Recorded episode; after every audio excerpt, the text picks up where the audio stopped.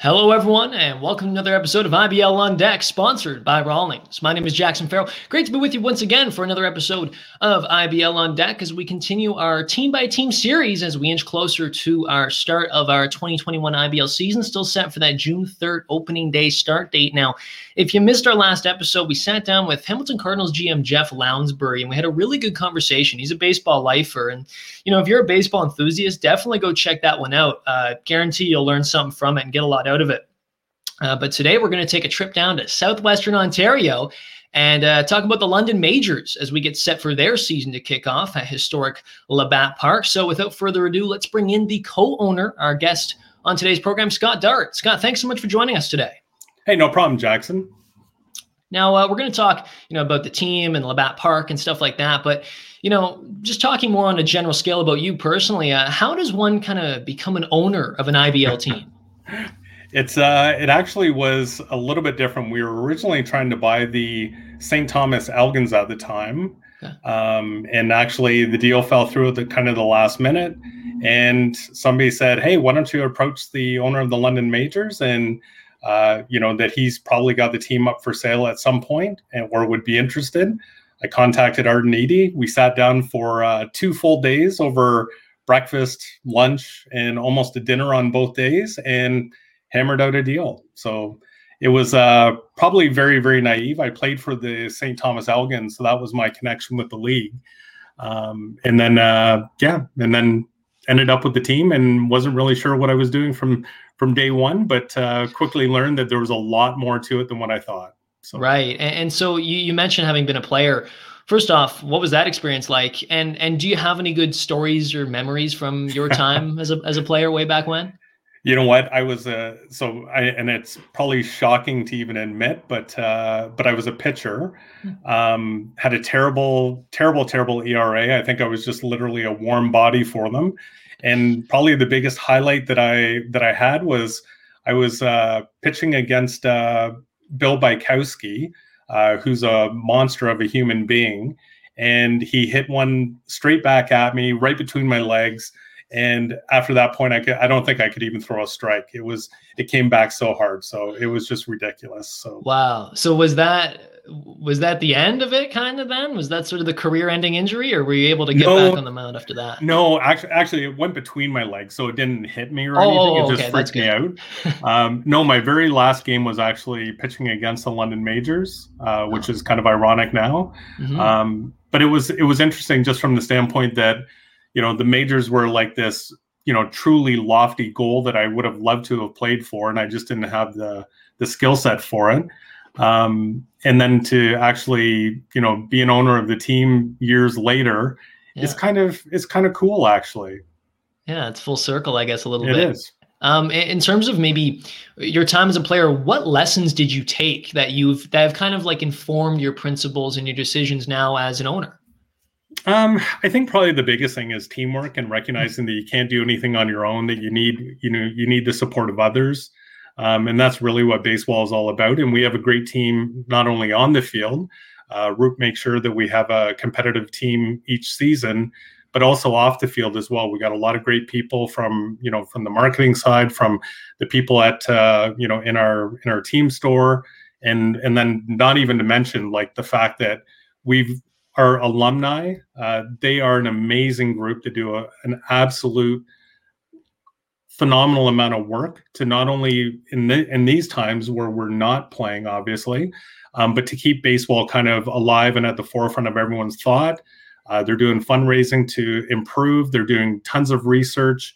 Um, the committee there, led by Barry Bugner, is absolutely phenomenal, and they're they're now spreading to other teams within the league as well to kind of share their best practices and um, kind of how to set up and, and what things to do to really engage the the alumni. Um, and those are the types of things that really make a well-rounded organization. Yeah, and and kind of building off that, it was uh, London's media coordinator actually informed me that the Majors were the first team to do an online live stream of their games. So, how did that all kind of come about? Well, I, I think that uh, there's been a couple different things. One, we always wanted to try to push the boundaries and try something different. Yeah. Um, there's a there's a lot of people that are in our league that want to do different things, and we just happened to be at that point we were just kind of the leaders that wanted to try something different and we were approached by a couple individuals that said hey you know we're looking at doing this would you be okay with it and absolutely like anything to kind of bring it to a, the next level bring it to something where we can engage fans a little bit more um, for our, our fans that are are shut-ins that necessarily couldn't come out to the to the ballpark we wanted to make sure that we had another another avenue to kind of reach out to them. We had a lot of games that were televised on rogers prior. Um, we've got a, a, deal with rogers again going forward to have them uh, look at our games and, and do a number of them if we if we get a season in this year. So we're always trying to reach out to partnerships again building on those not only doing it ourselves but also reaching out to our, our community partners to make things better Right. And, and, in such a historic baseball town like London, you know, you talk about trying to get to all those fans, even the ones who can't show up to the games. What's some of the unique aspects about running a sports team in London compared to maybe some other cities in Ontario, such as Guelph or Kitchener, et cetera?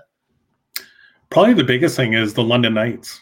Yeah. The London Knights are such a huge draw and there's sometimes that obviously, and you know, and we cheer for them as well to a point uh, where you know we want their season to go as far as possible, but, but it also does run into our season um, a few times just when they do have long runs. Um, so that's that's a challenge because London historically, you know, they they support the Knights. They you know they get their nine thousand fans a game or whatever it is, and uh, and and that's fantastic for them. And then there's almost like that little bit of a lull, and then the build up for baseball happens. So by time July 1st rolls around, we're starting to get our fans back and we're starting to see a lot more people coming out. Um, but I think that sometimes it's just kind of that little bit of break. So that's our biggest competition. And then when the London Lightning were starting to uh, ramp up as well, um, again, it's just everybody's kind of going for that uh, the dollar in the pocket of our fans, and we're wanting them to come out and and that pushes us as well to to try different things and to do different things not only you know airing games on on TV or or live streaming, but also making sure that when people are actually at the ballpark, we're trying to do different things as well. Right. And and speaking of the ballpark, I think maybe that's one advantage you might have over the Knights. You got some real history with the ballpark. Um, you know, we see the pristine grass, we see how nice the dirt looks, especially for the Legacy Classic, you know, some of the renovations and stuff what kind of work goes in you know when the cameras are off? And can you speak a little bit sort of to to just the effort that the whole organization puts into uh, sort of keeping that baseball relic in such good condition? Well really we rely on the on the city of london. The parks and rec group they're fantastic people.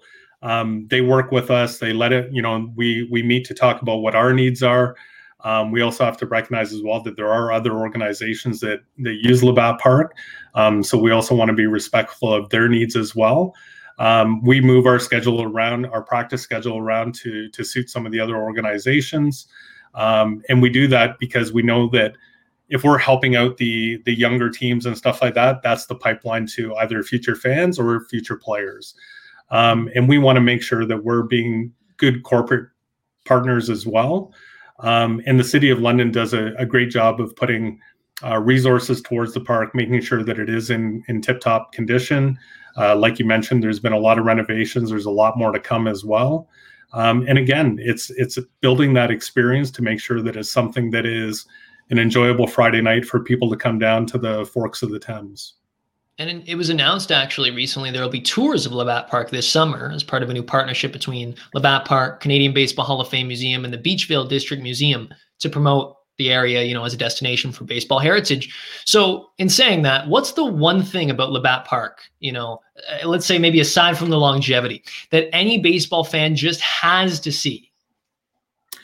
I think being able to sit there on a Friday night and under the lights and seeing the skyline of, of downtown, mm-hmm you, you can't beat that. It's it's such a good feeling, and the fans are close enough to the field to actually be part of the action, and I think that that's probably our our biggest advantage. And then, you know, kind of going hand in hand with that, the the experience of actually having such a good quality field, um, and that to me is it's it's worth every penny for somebody to come. It's it's very uh, family oriented uh, from a fiscal responsibility side. It's affordable. It's there's fun. There's stuff there for the kids to do. Uh, we used to kind of joke about it, uh, Roop and I, about that. You know, we want to make sure that there's something for little kids because young kids get very distracted, obviously. And so that's when we kind of started the whole run the bases because we had young kids at the time and we're like, okay, if our kids are bored, chances are other fans, their kids are bored as well. And and the parents are normally there because they want to watch a, a baseball game and enjoy just a relaxing time out.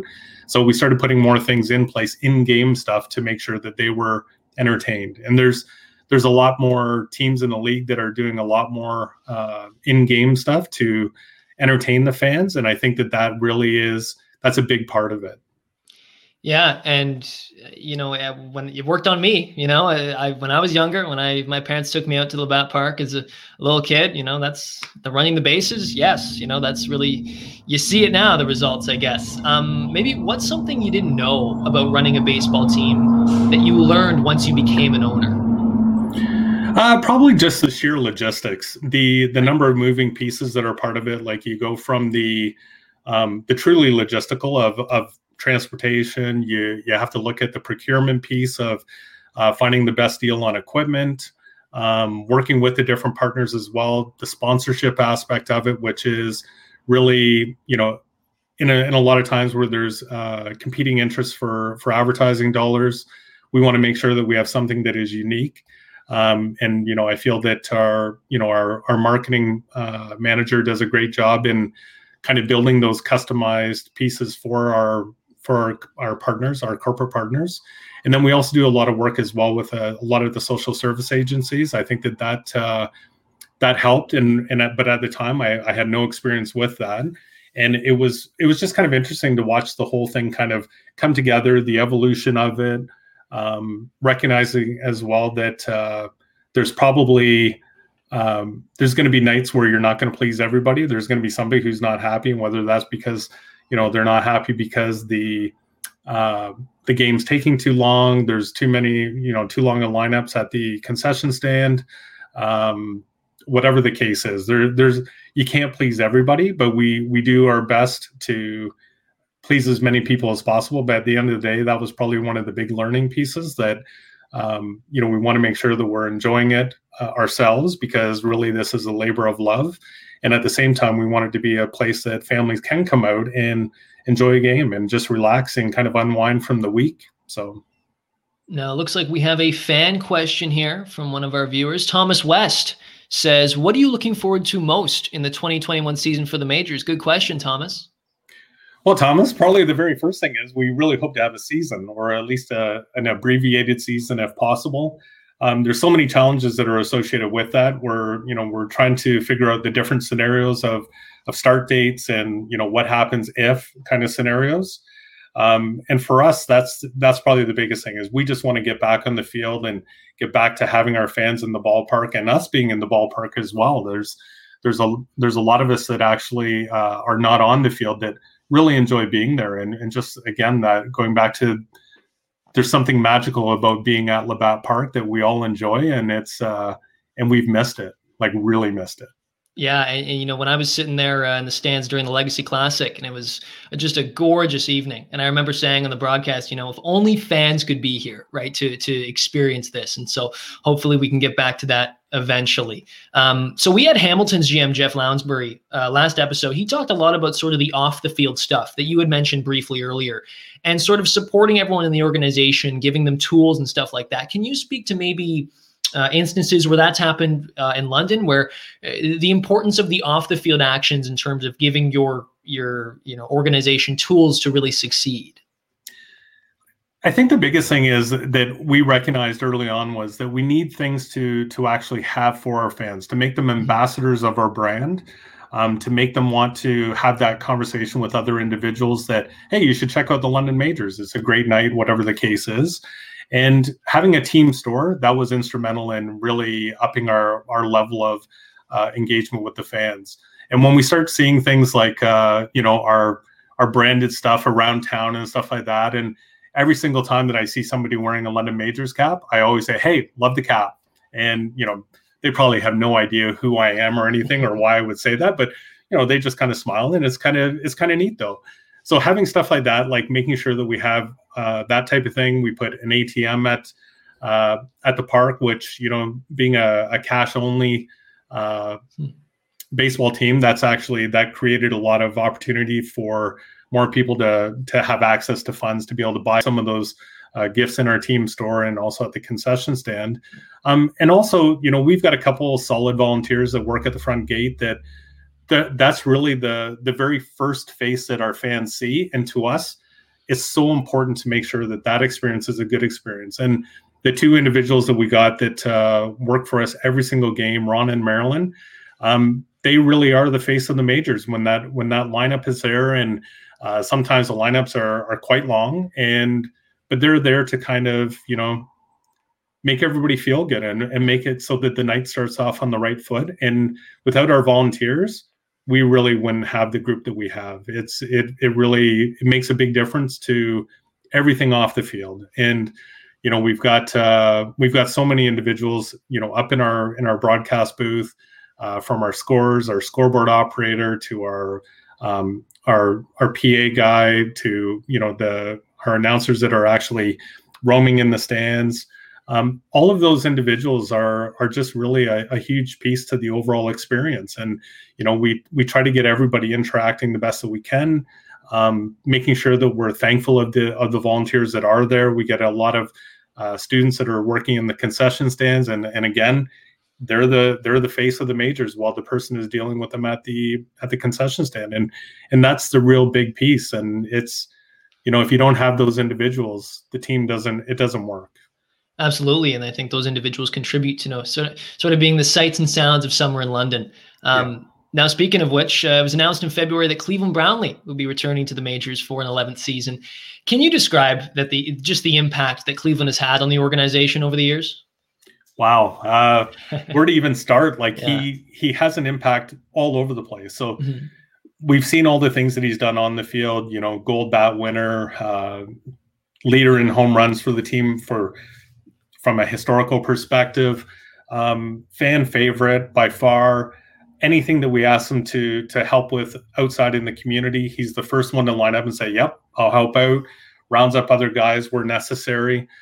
He's the type of person that can um, really just he brings he brings a lot of happiness to the to the ballpark, and he's he's a good guy. Um, I like to say that you know Roop and I are friends with him, and like it's not just a a baseball relationship. Over the years, from when he first came from Atlanta, um, you could tell that he was a special individual just from the way that he interacted with us.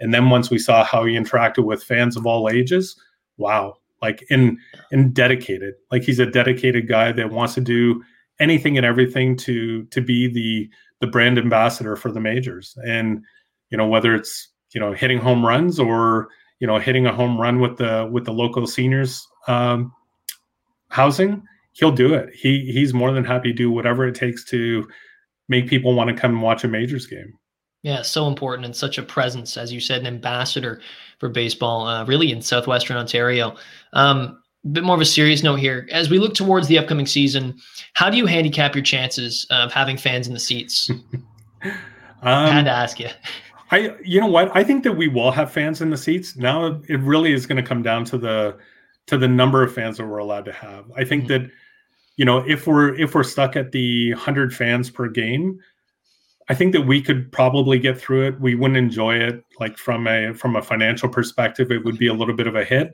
But at the same time, though, we want to make sure that our business partners are okay in the the rest of the league teams, um, that they're able to function under those restrictions. And the other uh, the challenge that is, that's associated with it is it's not just the Mid- Middlesex Health Unit here, but also all the different health units in all the municipalities that we play in have to be on the same page. And if they're not, for whatever reason, based on breakouts, whatever, whatever, um, we may then have some different rules with regards to different teams. And then if we're limited to, you know, a bubble of some sort where we're only allowed to interact with uh, 50 players in total, that would really, really hinder our ability to to to field the season. Um, but we like our chances. We like how it's starting to ramp up for vaccinations, uh, which will help out, you know, not only baseball but you know the entire community. And those are the types of things that we're just kind of we're following very closely. Um, the league has hired an individual that can actually put a return to play uh, proposal together, so that when we do get close to that, that we're doing things safely first and foremost is safety of our players and our fans and our you know our volunteers. Uh, we want to make sure that we're not putting anybody at risk, and that to Roop and I, that's that's paramount to everything that, from our mindset. That's everything that we look at first is safety, and then after that, we'll we'll take our our kind of lead from the uh, uh, from the public health.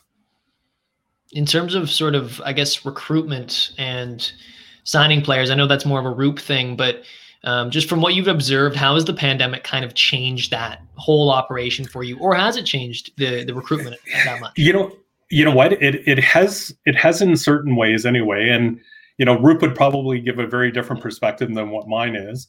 But my perspective is this: we've got players who who typically would want to come home, college age players that are coming home. They want to play for their home team. Um, they they love the competitive side of, of what our league offers. But at the same time, though, if they do come back and they're and they're coming up from the states, if they're in a collegiate uh, NCAA or JUCO or whatever whatever the case is, then they run the risk. Can they actually get over the border? Can they can they get back over the border to go back to school? Um, if our season is extended, does that mean that they actually have to leave? It's really taking a it's it's a big chance for them to um, to make that decision to play in the IBL versus staying where they are for the summer.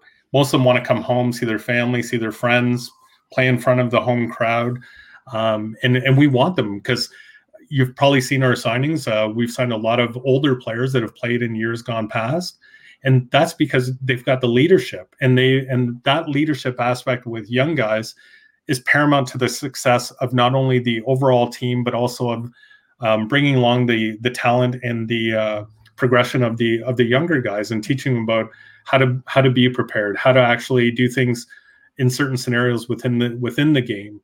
And we don't want them to miss out on those opportunities either. But at the same time, though, it's it's a tough decision for them. And then you know, imports having four import players, like, you know, Roop's already um, signed import players, but will they be able to travel? Yeah. Will they be able to come here? Will they um, will they risk actually once they get here they they can't leave? You know, there's a lot of things that are, you know, we may think, oh yeah, why why couldn't they leave? Well, you know, if if airlines shut down again or there was a limitation on travel, um, it could have a big impact. So again, there's a lot riding on this on this season, and a lot of it is just based on vaccinations and and the return to play for baseball and not just here but all across Canada. US is already a you know as we've seen in Texas, it's really opened up, um, which is very very different than than what we've had to this point or what even has been uh, talked about as uh, as an opportunity at this point. So again, we're just not in the same spot as what the US is and so again, Roop may be signing younger guys, and other teams in the league might be signing younger guys that are in college. But because of the risk, they may not want to be able to uh, actually make it home and and take that risk. And you know where they might be able to play all summer in you know a local league down there versus coming home. It remains to be seen. We really want them to come back because we think that they bring in a different dimension to our game. Um, but at the same time though you know we understand that there's uh, there's a lot of decisions that have to be made. And that's why this entire pandemic is really about all the different moving pieces. And and we're just hoping that you know all of those uh, gears line up so that we we can hit the ground running. Um, we can get the players that we need. We can actually have a, a, competitive season. Even if it is abbreviated we're we're okay with that um, but i think at the end of the day we need something as a community as a community feel good and a community feel good would be to gather to watch something that really is uh, historically a pastime for for all of our local teams for sure. And and as we look to the future here, I think we all need some uplifting news right now, as you just mentioned, not just in London, but really in Ontario. Um, what can majors fans look forward to? Not just this season with the majors, because kind of already answered that question from the fan, but to the future of baseball in London as well as the years go on. Do, do you have any plans for, for the future? What can fans really get excited about down the road here, if anything? I think probably the biggest thing is that we're always looking to be innovative and, yeah. and, to, and to try different things. Um, one of the things that uh, Roop and I talked about when we first bought the team was that we can try anything we want. If we fail, we move on and we try something different. It's it's we're not limited by a a cor- corporate a- atmosphere where we you know we have shareholders to report to. It's Roop and I. Yeah. So if we decide that we want to try something one year, great. We can. If it doesn't have the success we want, we can tweak it, change it. Um, so we're always looking for something new. And you know, as things uh, go on, you know, we've seen a lot of 50-50 draws that are online. Like I think that that's that's an amazing opportunity for for not only us but for the league. Um, we're looking to, you know, we've got some new partners. Um, Welland obviously has has a great uh, business model that they're working off of. Uh, Barrie is a leader within the league as well for doing um, uh, corporate engagement, um, doing unique things within their ballpark as well and we're just really trying to stay in that in that group we want to make sure that we're working to pull our own weight and make sure that we're doing things to innovate and share um, we've got a good group sitting at our ownership table that want to share that want to see the league improve. And really i think that that's that's going to be the driving factor for not only the london majors but for all of our league partners. Because if we if we don't all pull in the same direction then we're going to be held back. And you know that old uh, saying goes that you're only as strong as your weakest link. We want to make sure that uh, you know our weakest link is really on par with the rest of the across the league so that you know we can do the right things we can make the right decisions we can be strategic about the way that we operate as a league. Um, and you know historically that's been a little bit challenging is finding um, ways that we can work together. Even though that we're competitors on the field off the field we should not be looking at how do we actually be better than somebody else. It's not that it's about sharing best practices and and making sure that we're making it so that the um, the game experience is, is good across the league yeah, I think everyone around the league would echo those sentiments, Scott. Um, well, we really appreciate you joining us today to talk about the London Majors and you know give us a little preview and a bit of background as we look towards the upcoming season. So, uh, best of luck the rest of the way as off season, and uh, I'm sure we'll chat more down the road here. Thanks so much for joining us today, Scott. Thank you, Jackson. Thanks for having me on. And you know what? This is a great opportunity for for our league to have stuff like this. So yeah. thank you for all of your effort in this. It's really engaging with all of our fans and with our league fans, which is uh, super important for you know keeping baseball top of mind as we move forward. So thank you. Well, absolutely, Scott. Thanks so much chat down the road for sure. So that was Scott Dart, Dart uh, London Majors co-owner, and uh, we thank you for joining us today on another episode of IBL on Deck. Starting to get through all the teams here as we inch closer and closer, less than two months away from IBL opening day. Uh, so be sure to join us in a couple weeks for our next. Uh, episode in this team by team series. So, for the IBL, for Rawlings, my name is Jackson Farrell. Thank you so much for joining us and have a great evening.